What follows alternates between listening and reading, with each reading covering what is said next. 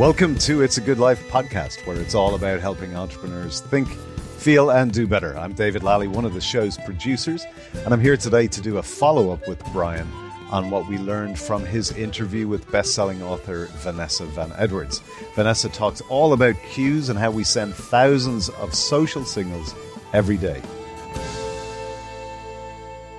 Hi, Brian. This is me. I'm sending you a cue to welcome you to your own show. What surprised you? Tell me about the interview with Vanessa. Well, that was a very nice cue, Mr. Lally. You Thanks, had good, Brian. good posture. You were smiling, including your eyes. I, I felt your voice. You're standing up. I mean, what a wonderful cue. Amazing. That's what I learned from Vanessa. Authentic. so, as I mentioned, I was actually surprised, you know, at all the books and podcasts and shows and public speakers on every subject under the sun that nobody's really talked about this stuff before. There's been versions of it, you know. Uh, there's people who would say, "Oh, here's the colors people wear, and you can judge that," and you know, read the rooms and those kinds of things. But really, the whole dynamic that we talk about is like the big thing is the energy, you know. And I talked about when somebody yawns, you know, someone else in the room yawns, and she talked about all the different verbal and nonverbal cues that other people pick up on, and she specifically mentioned fear as an example that people lop onto, but there's a whole bunch more than that. And so I just found it interesting that the content she's talking about is timely, especially in the Zoom world we're living in today. Uh, yeah, it's crazy. You mentioned it for all the books and speakers out there, and we run into a lot of them, obviously, in this line of business, that nobody's touched on this before. Uh, she got into four types of communication or four cues words, facial expressions, body language, and vocal inflection. They were the four that she spoke to, right? Yeah, I mean, I took a bunch of notes. I have them all here in front of me and, you know, highlighted a bunch of things in the book and just some great stuff. And as a sales trainer, you know, I know how valuable words are. And over the past 26 years, we've been teaching dialogues. And as you know, I always differentiate between a dialogue and a script because a script, something you read, something you rehearse, something you memorize, it's something you do to somebody. And that's old sales techniques where they say this, you say this, they say this, you say this. And the level of sophistication in the marketplace today and the way the younger generations have been raised, I mean, they, they were raised with infomercials. They can smell a sales pitch a mile away. So dialogues are very, very powerful because they're designed to have a back and forth interaction and ultimately that the words we use and the quality of the words we use are the difference between making a sale, not making a sale, making a client, not making a client, uh, handling an issue or a customer service problem, and ultimately creating an advocate and building a platform for ultimately can be a referral. I think the words and those cues are essential, as she talked about. And for me, it's been dialogues over the years. Oh, I've I've been with you for years. I mean, twenty years uh, at this stage, and so many of those years, you one of the things that you do with training programs is bring dialogues into it. Like you say, I've watched you put hundreds of them together, and then meet these people who join coaching, join your training programs. They go from basically not being able to make a living to you know moving on to making a fortune because the words and how they use them, the tone and how they use that. Uh, what did you It make? is the difference. I mean, it's huge. And if you start to listen to people who are successful, like if you listen, I'll give you this cue. The next time Oprah Winfrey speaks, listen to her diction. She's extraordinarily clear in her communication. You listen to people, and that's why it's surprising sometimes when you see people who don't have great diction and so on and so forth. Like, how are they successful? Well, because their communication style is extremely authentic. Their words are authentic to them, and then ultimately how they reach people. You know, Zig Ziglar used to say, speak at the sixth grade level so the PhDs will understand it.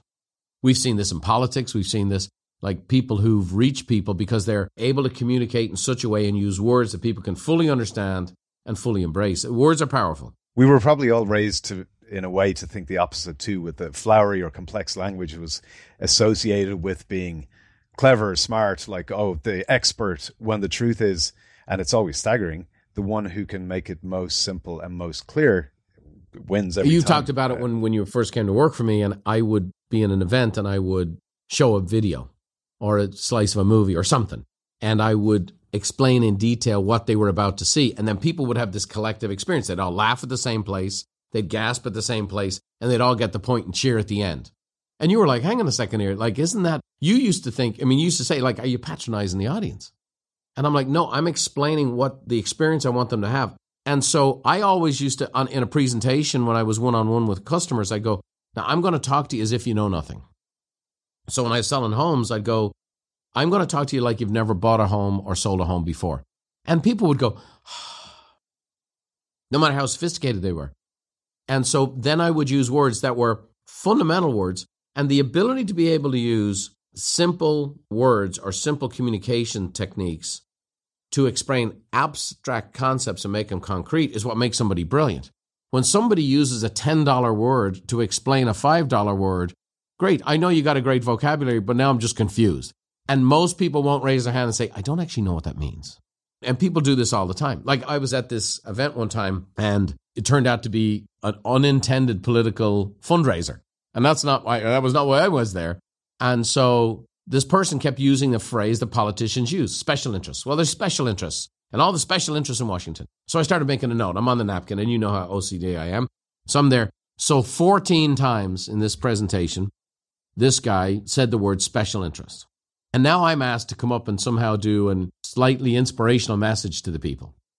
So I came up afterwards and I, I, I, was sitting next to the guy and I said, just so you know, they have no idea what you're talking about. Sorry, sorry. I said, just so you know, they have no clue what you're talking about. And so I went up and this was a $30,000 a plate meal. So people who can afford 30,000 for dinner, pretty sophisticated people. And I said, tonight's 30 grand for your chicken dinner. No, they're all laughing.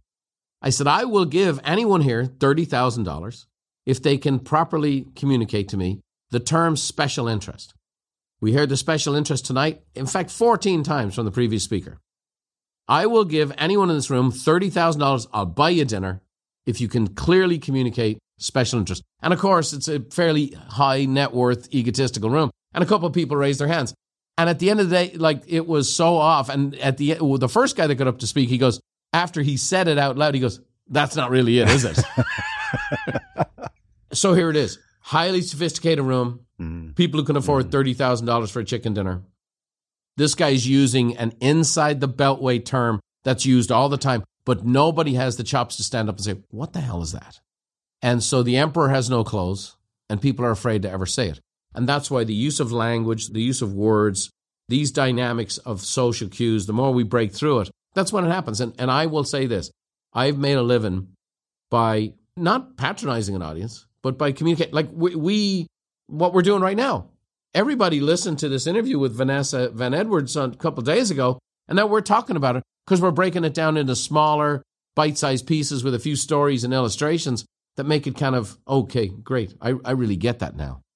No, that's the easiest way, I think, if I ever have to describe what I do uh, with Buffini Company and for you. Although it's not easy to describe, but I've certainly used that. That I work for a guy who takes uh, the complex and breaks it down into usable formats, no matter what it is. And it's what you do all the time. You've said yourself the amount of stuff you end up throwing away on the cutting room floor because it was too much. And you keep bringing it down, keep bringing it down. Three main points, you know, because it's all people can handle. Or I read a book and I'll I communicate it in five minutes. Here's what I got from the book, and people go, "Great!" And by the way, I'm kind of too busy to read the book. It's why I gave up reading. It's brilliant. I just get your your cliff notes. Way better than the book. Thanks very much. what did you make of the second cue? Facial expressions. Was there depth to that part of it? Yeah, I, I think so. I look, you know, so much of our communication, right, is is nonverbal. And I told her was she like that when you're happy and you know tell your face. A great example of this is when salespeople start a Buffini company the first thing we have them do when we train in the early days is we actually will have a mirror in front of them so they can see themselves. Now, you don't want that long term because then you become preoccupied and, and all that kind of good stuff. But in the early stage, because when you have a smile in your voice, there's a level of engagement that's different. Well, you cannot have a smile in your voice if you don't have a smile on your face.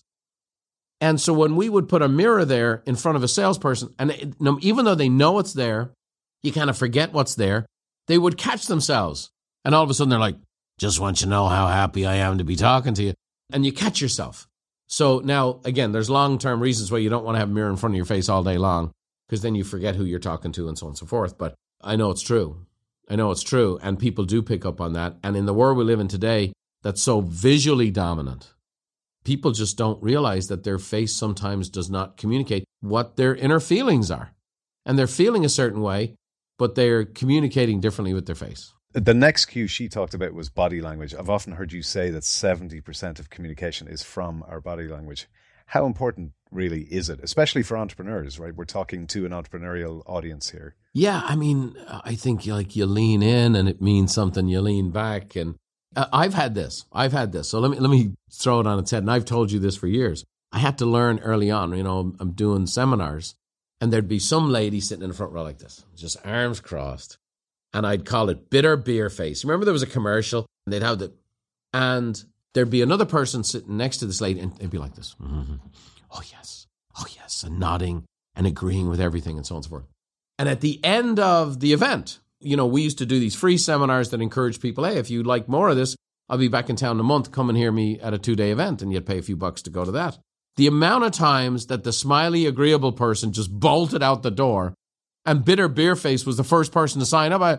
And what happens though? You're on stage, you're insecure, and I'm getting this bitter beer face. You find yourself giving the entire presentation to bitter beer face. I'm going to get you to like me. And you don't know she's already bought in and fired up. And and by the way, smiley, happy girl who's nodding her yeah. head the whole time, she is just agreeing with everything you say, but she's not actually hearing anything you say. And so people often, and all of us, are a little bit challenged sometimes of what we say. I mean, have you ever had this happen? I know it happened in my home where I said something and I got a reaction that was surprising to me from one of my kids or a family member and so on and I go, hold on. That was a little different or a little more pragmatic than I wanted to be. Like that did not get the reaction I thought of. And instead of realizing, oh, there's something wrong with them, I, have often thought, geez, I wonder what my facial expression was like. I wonder what my body language was. We used to say about our kids sometimes they would obey but not obey. So sometimes they would be sitting down on the outside but standing up on the inside.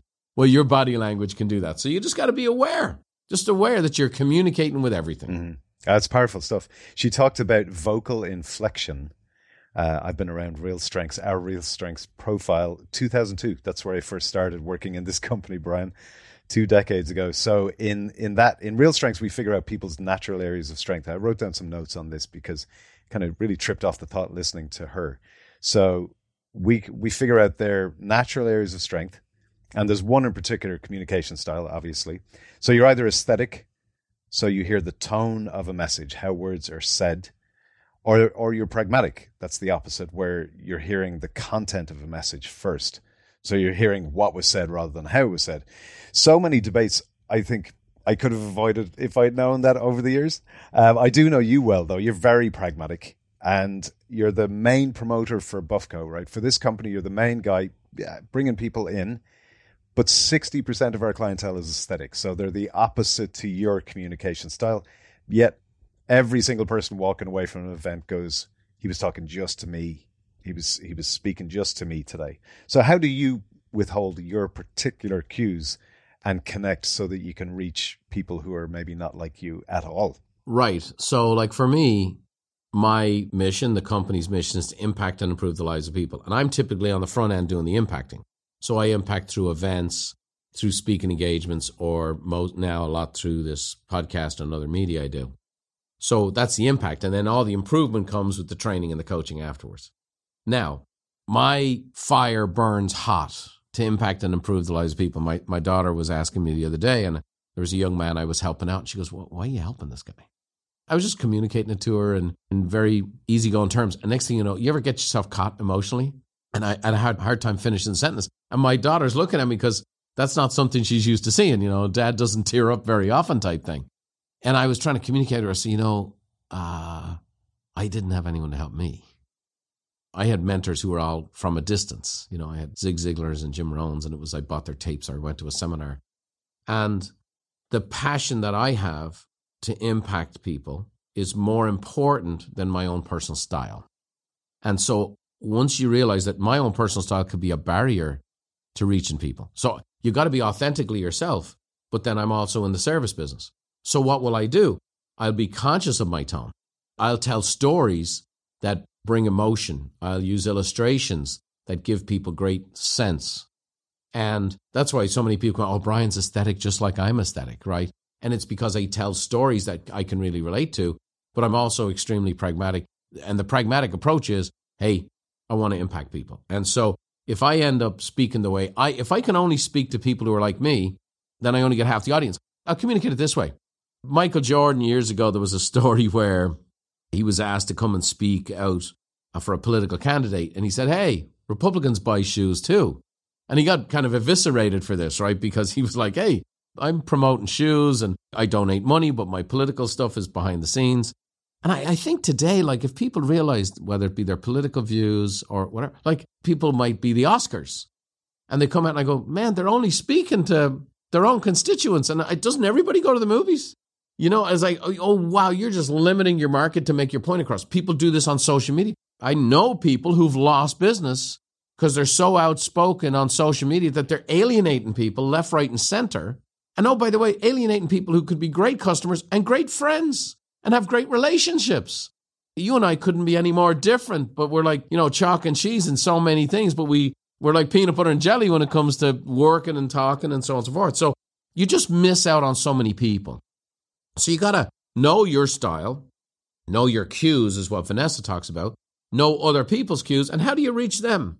How do you communicate them? And, and at the end of the day, you want to bring everybody in. That's how I think about it anyway. No, for sure, Brian. I mean, I feel like you always manage to get everybody on board the ship. And uh, certainly, I mean, if you live by labels, you'd never talk to anybody. I mean, you'd find your your your one other mate on the planet, and that'd be it. Right? What do they call that? The echo chambers and the echo. Right, chamber, and that's what we do today. And now we have phones Right. that only get us that information. We have the YouTubes and the social media that circle it around and circle it around, and that's why people are so shocked No doubt. when somebody votes a different way or if somebody has a difference of opinion. Like they're shocked. Like, you got to be a moron. You got to be an idiot. And then they start using these terms to describe fellow people because they just have no exposure. No exposure. Why? Because they're in an echo chamber in their friends, echo chamber on the media, echo chamber social media, echo chamber on what they read, what they listen to. By the way, if, if we want to grow and expand as a human being, you got to be able to relate to all people. If you want to grow and expand your business, you better be able to relate to all people. And you can do that without any compromise of values or beliefs. You know, you just have a conversation and connect. And again, we're, we're talking about those kinds of things, but the cues that are out there, you got to watch your own cues so you're not off putting and making people feel awkward. And then you ultimately realize what's their cues so you can connect and relate to people. She talked about charisma being a blend of warmth and competence. That was a it was a really nice take on it. But she said it had to begin with warmth. That that signals the openness to begin with. Yeah, that's good stuff.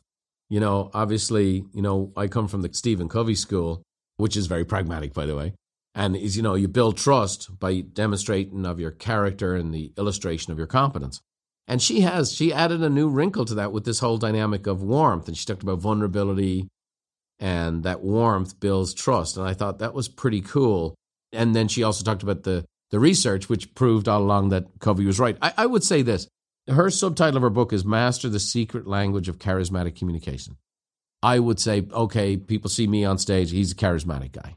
Uh, you're a kind of a charismatic guy. You're you lead a band, and if the Rolling Stones called you up tomorrow and said, "Hey, Dave, we want you to open up," you'd be like, "Right, I'd be there."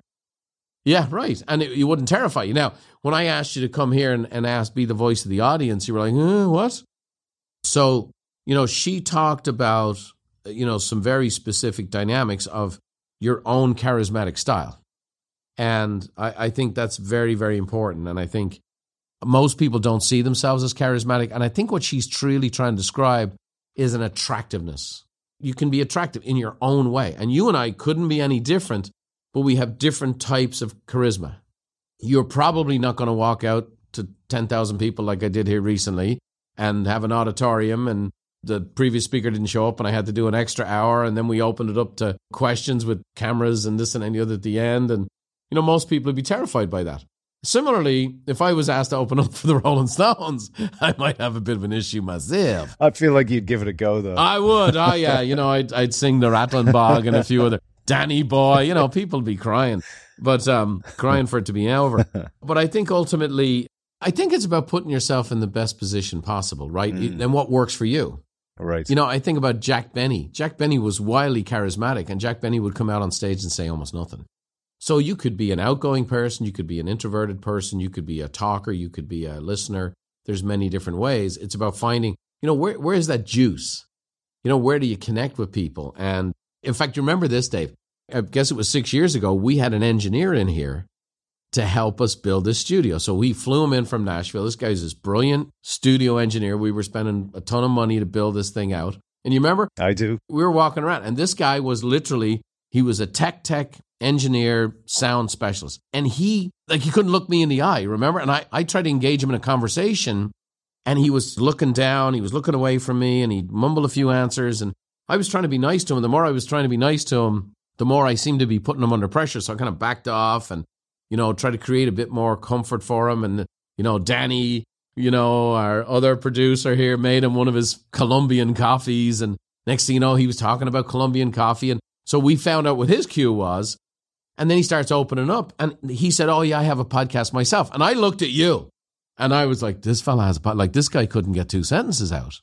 This guy was as nervous and as shy a human being as I ever met. I remember. He goes, Yeah, yeah, I got 150,000 Yeah. people every week. And I'm like, Huh? Like, it took me a long time to get to 150,000. Uh, what? Here's the dynamic. He was speaking on his specialty.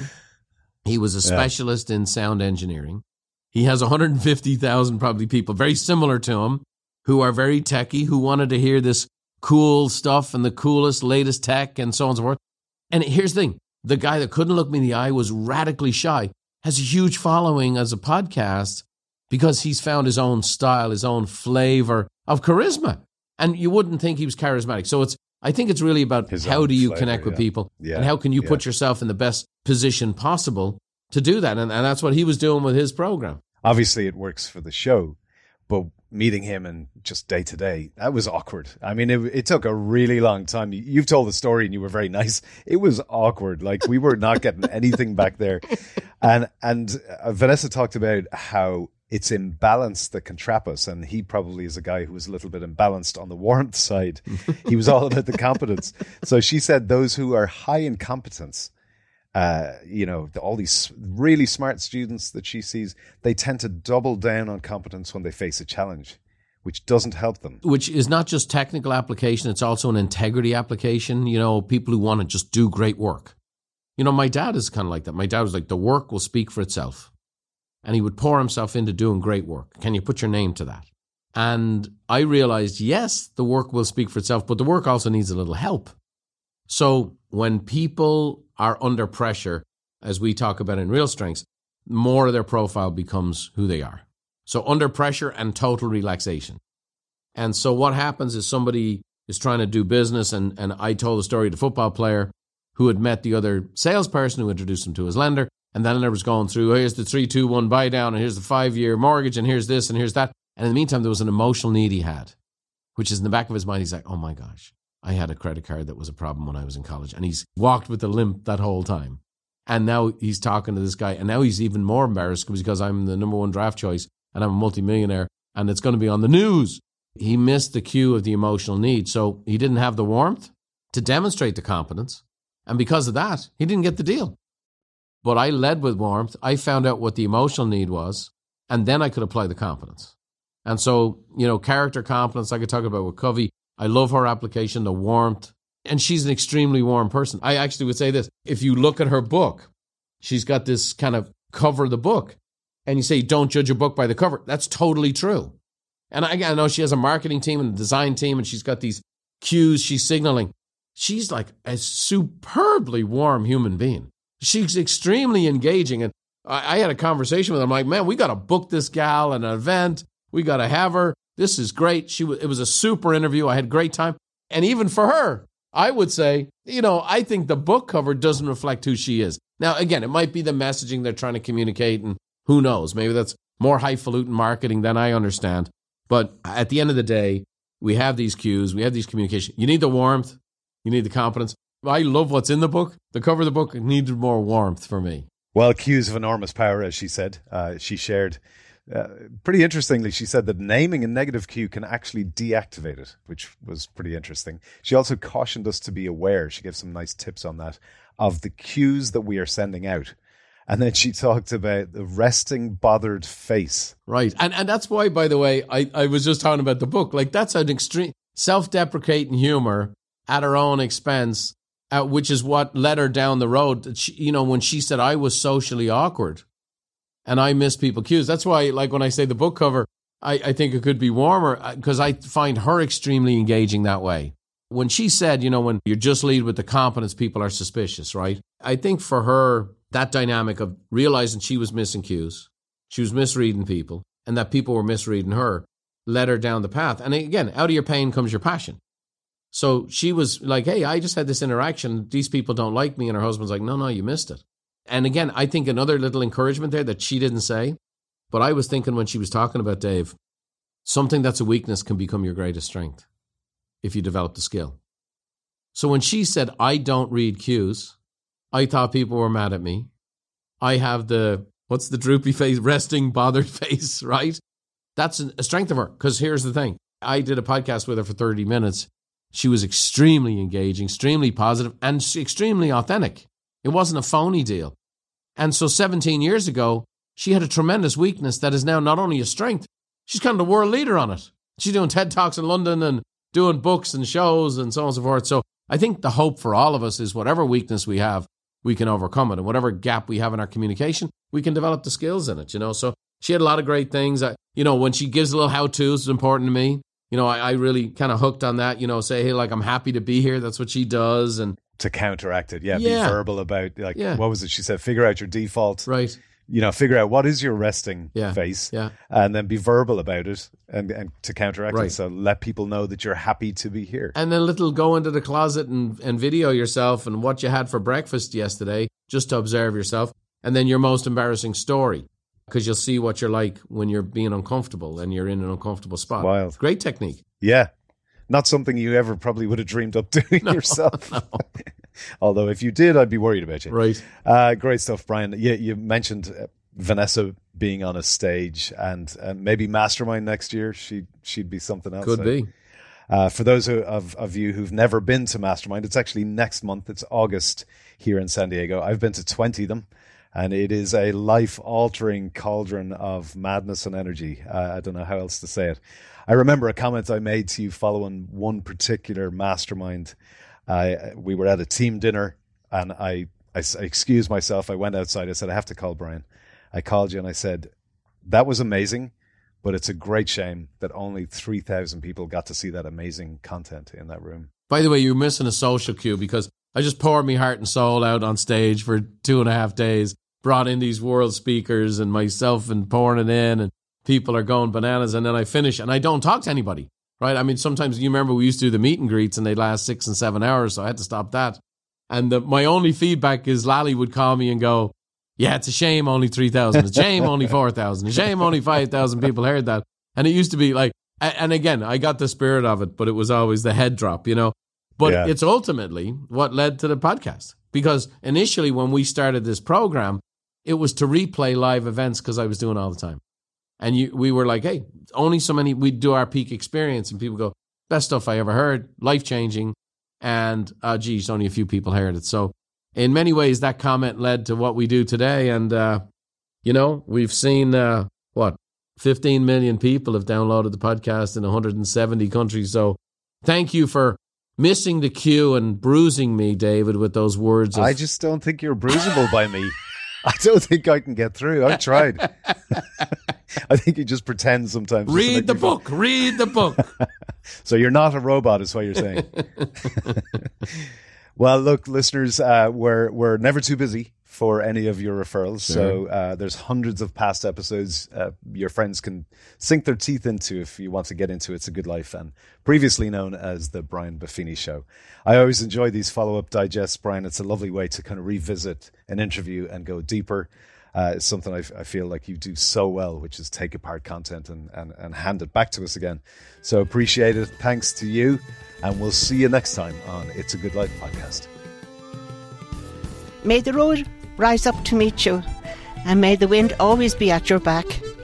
May the rain fall soft upon your fields, and the sun shine warm upon your face. And until we meet again, may God hold you in the hollow of his hand. See you next time.